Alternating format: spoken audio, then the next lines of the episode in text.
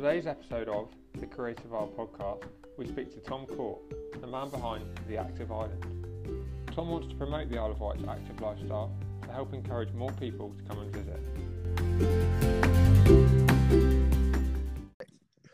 Uh, Tom Court, welcome to the Creative Isle podcast. Um, thanks for agreeing to come on. Um, yeah, thanks. Thanks for having me. It's quite um, an extraordinary time, not least because I've been able to pin you down. You're usually jet setting all over the world. Yeah, that's true. Uh, it's definitely uh, the travel schedules come to a little bit of an abrupt pause at the moment, but I'm lucky to be back home on the island. Yeah. So yeah, sun's out. It could possibly be um, your longest spell at home for a while, perhaps. By the looks of it, yeah, I've had quite a busy travel schedule over the last few years um, with sport and with filming and different different things, and uh, which has been great. But yeah, it's still not a bad place to be stuck no. stuck back at home with. Yeah. So, what's your um, background, Tom? Am I right in thinking you're a pro kiteboarder for a number of years? Yeah. So my background in professional sport um, is very much in in kiteboarding.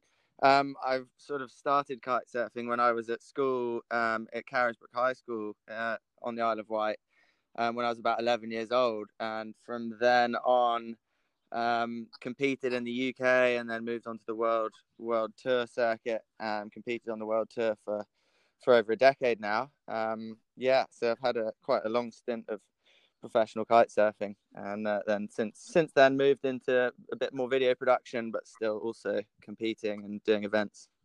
Wow! So um, you've really taken it all the way from school right away up to the highest level. Uh, yeah. Well, not not. I never actually I never actually won a world championship, but I I did I did I was had some success on the world tour, and I think growing up on the Isle of Wight and being having that access to the sea and being so you know, surrounded by good sporting environments, uh, definitely got me into it um, from an early age, for sure. Yeah, and then so the last few years, am I right in thinking you've sort of wound down from the competitive side of things, and you're now more into producing content for brands? Um, yeah, that's the way. That's the way it's been going. Um, the big shift, really, from competition and, and and the sort of performance side of the sport was was when I got injured um, a few years ago. I, I blew my ACL ligament in my knee twice back to back, both in in world competitions. So that had a big impact on on being able to compete and sort of moving moving much towards my video production company, uh, Ripslicks, um, and into into content delivery for brands. Yeah. Okay, so um, you've sort of you, you've you've got injured, and then you thought, right, what else can I do that's not going to destroy me again? I suppose. Well, yeah, it's about you know seeing. For me, at least, it was about seeing opportunity in the sort of in in the negative, I guess, of get of being injured and, and seeing that having more time on my hands and more, you know, ability to concentrate on other things other than my own performance. Um, it was it was a natural shift in a way because I, I started my video production company over 15 years ago anyway. Um, so I've, I've been, you know, always very interested in video and it, it just seemed a natural, a natural diversification. Yeah. So do you produce um, a lot of your own videos yourself? As in, you know, we see these edits of you out kiting. Yeah. Um, are those, do you sort of get, get the footage and then edit, edit it all together yourself or yeah, mo- mostly. I mean, I've worked, you know, on different video series and video projects over the years for different brands, and some some are produced by other brands and other other video producers, and but you know, typically my own YouTube channel is uh, is stuff that I produce, and that's been very much my background in video has been filming and editing and producing the whole the whole the whole thing rather than just specializing in editing or specializing in filming. Okay. I've had a very big background in in sort of the whole the whole process. Cool. And did you go to uni to study anything towards it, or is this just all sort of self taught? Um, well, I had a yeah, I had a place at university, but it was to study English literature, and at the time, a professional sports career, although seemed far fetched in my mind, seemed more appealing. So I, I sort of sacked off university. I deferred my entry for a few years. And uh, by the time um, I needed to to make a decision whether to go or not, um, I was already a professional athlete of sorts and and sort of saw the opportunity outside of university. So ev- everything that i've then done since has been self-taught and interest based wow that's um that's quite impressive then really. Yeah well i don't know whether impressive i just kind of followed a, a path of of what i was interested in. And because you know naturally i was never very academic at school i was obviously yeah. always more inclined to be going kite surfing or skateboarding or doing something other than other than actual lessons. But yeah, the the the process of just following something that I really enjoyed um, leads leads to like being able to do something quite well. Absolutely, it definitely um, makes it easier when you're um you're doing something you enjoy, and it when it's your passion. I think it just makes that whole it makes you want to do it doesn't it? And take it that one step further. Yeah exactly and it's yeah reasons that you do anything whether it's for you know the lifestyle that enables you to lead or whether it's because you actually really just enjoy the process of doing it. Um, yeah. that's again a little bit what video is for me. I really enjoy vi- the video production side of things and filming and and that's sort of the way my my brain works. So again i just gravitated towards that Cool. So you're very much in touch with your creative side then, with all your video work. Yeah, well, it's nice to have a creative outlet. Um, you know that that is sort of worked into your to your job in a way, and yeah, definitely something that I found that I needed. Yeah, cool. Uh, so, which leads us on to the Active Island. Um, I don't know how many of our listeners um, will have heard of the Active Island because I don't think you've been um, you've it's been going all that long, has it? Um, no, not really. It's been yeah, the active island's an idea that I've had for a long time, um, but the you know the the actual business side of it, if you can call it that, it has not been going for very long at all. We sort of incorporated it um, last year, I think, and uh, yeah, the Instagram account's been running for a few years, but it's um, yeah, sort of side project for me really that I would love to see um, sort of roll out across the island and, and be taken as a, as a little bit of a direction that the Isle of Wight could go in terms of its own image and its own yeah reality of the lifestyle that you can live on the yeah. Isle of Wight. So, what's the sort of concept behind it? Well, the con- basically the active island is it's it's the baseline concept of it is a an image and a marketing campaign and an angle for the Isle of Wight because I've you know with all the brands that I work for and the traveling that I do I I go to destinations and and market them based on the quality of the sporting environment that they can offer. And I, am fully aware of how much industry and investment that that sort of interest can drive in a in a location in a country or in a city or or you know regardless of the destination. So my my concept would be that the Isle of Wight, the active island could be something that the Isle of Wight could use as an image driver for the island to attract, you know, people to come down here for sports and and the right sort of lifestyle. That moving forward in time, from especially from here, um, is going to be ever ever more valuable and more important. I think. Yeah. So, I mean, people that live here know it's quite an active island, but I suppose it's the people um, who perhaps haven't been here before um, who won't realise all the things that you can do in the great outdoors. Yeah, well, exactly that. And you know, if you take uh, an example of somewhere like Cornwall, Croyde, or somewhere down, you know, in the West Country, and how the West Country is really capitalised or you know you utilize this sort of imagery of surfing and the lifestyle and the, the industry that that can bring to an area to you know you attract people from london on on weekends to come down for for that sort of thing. And i think that is a really good way to drive interest in a location and you know drive, you know ensure that the industry and you know tourism sort of operates all year round. Absolutely. So the um so what you're striving for could really actually help the island's economy.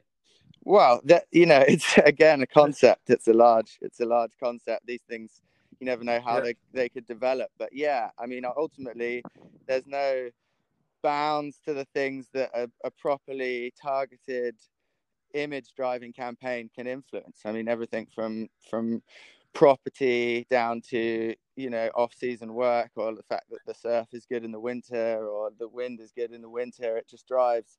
It can drive uh, investment in all sorts of different areas that typical um, campaigns wouldn't. Yeah. So how uh, how does the Isle of Wight compare to I don't know places along the west coast uh, for surfing and water sports and stuff? Well, I mean, the Isle of Wight, in my, I mean, I'm a little biased because obviously I live here and I love it down here and I've sort of grown up around here. But I think any local you would speak to that likes surfing um, or kiting or windsurfing or anything around here, paragliding, you name it, um, so it, you know, knows that it's one of the better places in in the UK for some of the some of the sports, you know. Um, yeah. obviously, we don't have any mountains, so the mountain biking, the mountain biking is very good, but it's not like Wales or something like that. But the, the sea environment around here for sailing or anything like that is is world class. Yeah. So, have you thought um, of how you might look to uh, really push the active island in the next year or so? Well, I it's like I say, it's it's a back burner project for me, um, but or it has been, but it's something you know, especially as, as we're looking to be very more travel restricted um, in the in the near future. It's something yeah. that could really be poised to do something quite cool uh, down here, I think, and you know, as well as the the, aspects of you know business aspects from our side, it would be incredibly good to then to to use it as a as a networking tool for other local businesses like yourself with the Tuk Tuk or like Sam with the Piano Cafe and and actually people that are into that active lifestyle and that that image kind of network them all together and create something quite cool. Yeah, and I think it's really nice that um, the sort of content. I know uh, essentially at the moment it's just an Instagram uh, page, but some of the stuff you're sharing, it really um, sort of it shows what what there is to do and what the island does offer. Yeah, and I think um, for so many people, they perhaps don't realise that actually there is so much you can do out there. And I know we're restricted at the moment with um, having to sort of self isolate and in lockdown, but I think as soon as um, things start to be return back to normal, hopefully we'll see lots of people out and about enjoying all the outdoor activities, whether it's out on your bike or out on the water on the boat or going for a surf. Yeah. Um, I must admit, before um, we went into lockdown, I remember um, driving along Military Road and I could see that they put um, straw bales out uh, to block Compton Bay car park, and it was just like you know, normally this time of year with the sun's out, you'd think, wow, that would be heaving with surfers and walkers. Yeah, I know. It's had a um, real, it's had a real, real crackdown on on everything or anyone doing everything.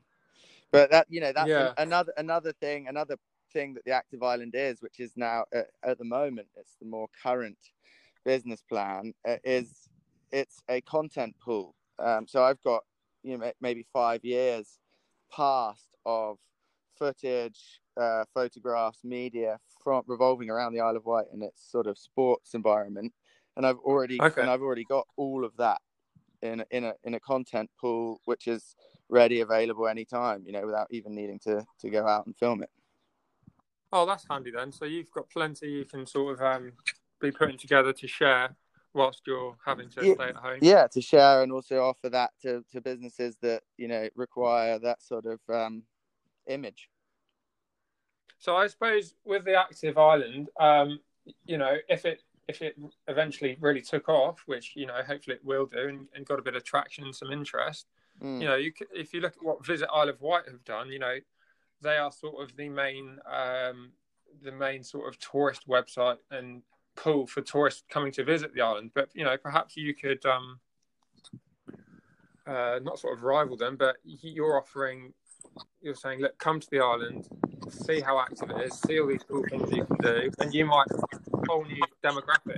Well, it's it's also it's also a full production media service delivery uh, a, a concept as well. So you know, we as the business side from us would be to deliver, you know, that sort of content and that sort of image to a a private brands and b you know people like visit Isle of Wight, for instance, you know, uh, you could save them a lot of effort and uh, and pr- pr- you know produce very very cool and core con- content revolving around the people that actually do it down here.